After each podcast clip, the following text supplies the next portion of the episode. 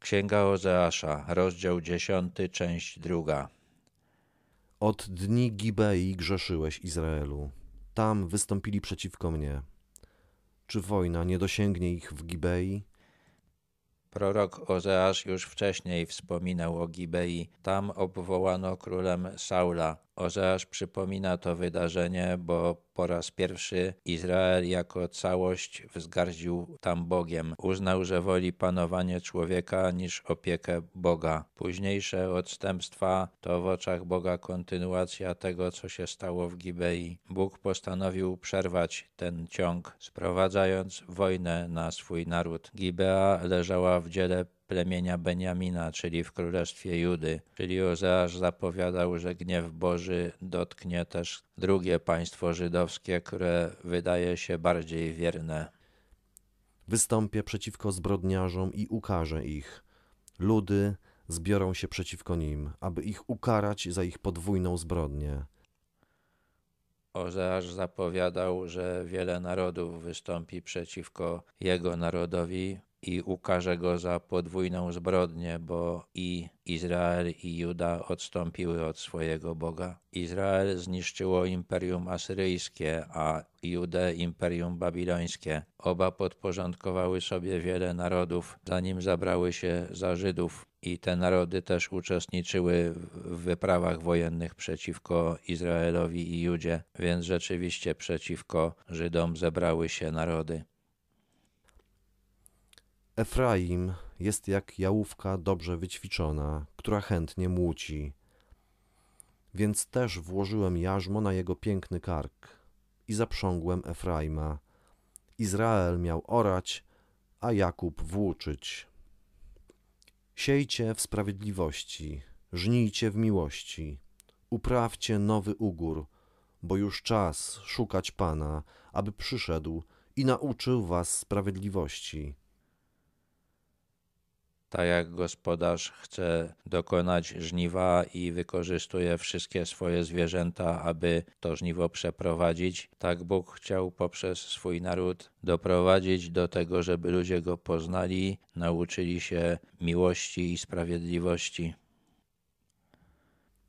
Lecz wy oraliście bezbożność, żeliście niegodziwość, jedliście owoc kłamstwa ponieważ polegałeś na swoich rydwanach i na mnóstwie swoich wojowników. Naród wybrany nie wykonał tego, czego Bóg od niego chciał. Orał bezbożność, czyli sprawiał, że stawała się ona większa. Zbierał niegodziwość, która wyrastała z tej bezbożności i żył kłamstwem. Uważał jednak, że jest w stanie utrzymać się w ziemi, którą Bóg mu dał, bo ma liczne i dobrze wyposażone wojsko.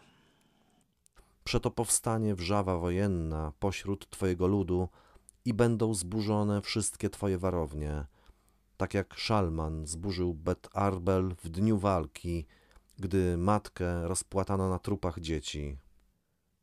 Bóg jednak sprowadzi przeciwko Izraelowi takie potęgi, którym on nie będzie w stanie się oprzeć. Żydzi rzeczywiście przygotowali wiele twierdz, ale przeciwnicy zdobędą i zburzą je wszystkie. Tutaj Ozeasz odwołuje się do tego, co się już zdarzyło. Salman to prawdopodobnie król Moabu, Bet Arbel to miasto w Gileadzie. Z tego, co tutaj jest napisane, wynika, że spotkał je straszny los. Najeźdźcy nie oszczędzili kobiet ani dzieci. Ozeasz zapowiadał swojemu narodowi, że to dopiero początek. Taki właśnie los zgotuje wam, domu Izraela z powodu wielkiego waszego zepsucia. W wojennej zawierusze na pewno zginie król izraelski.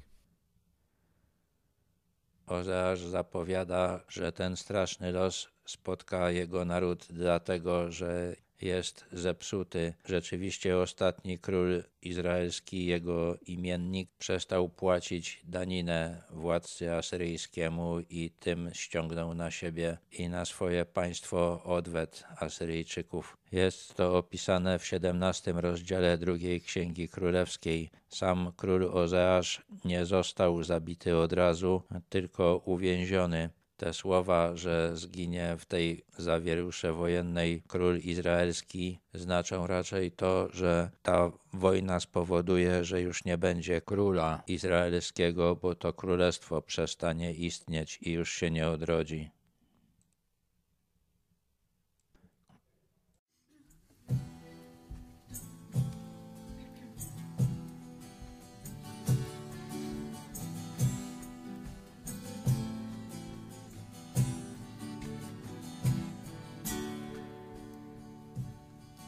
Znowu widzę przygnębioną twarz, znowu widzę zasmucone oczy, zagubiony wśród codziennych spraw. Z tysiącem problemów znowu walkę toczysz. Uśmiechnij się, gdyż ojciec patrzy z nieba i wie, wie czego ci potrzeba i chce, byś ty zaufał sercem mu. Już nie martw się, On z tobą jest na zawsze i kocha cię. I winy ci przebaczył, nie lękaj się. Cóż ci może się stać, ty Boga za Ojca masz.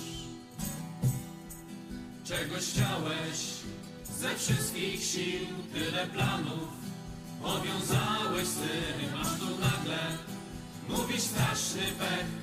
Wszystko inaczej potoczyło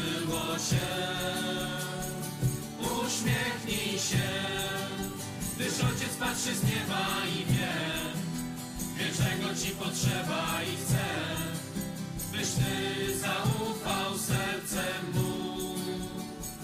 Już nie martw się, on z tobą jest na zawsze i kocha cię. I winy ci przebaczył, nie lękaj się. Cóż ci może się stać, gdy Boga za Ojca masz? Tyle pragniesz, tak byś wiele chciał, gonisz szczęście, co ci wciąż ucieka, krzyż codzienny. Chciałbyś rzucić sam, złości się, a Bóg na ciebie czeka. Uśmiechnij się, gdyż Ojciec patrzy z nieba i wie, wie czego ci potrzeba i chce,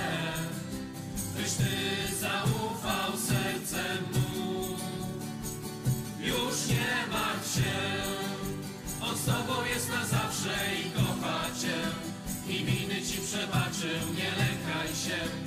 Cóż ci może się stać, gdy Boga za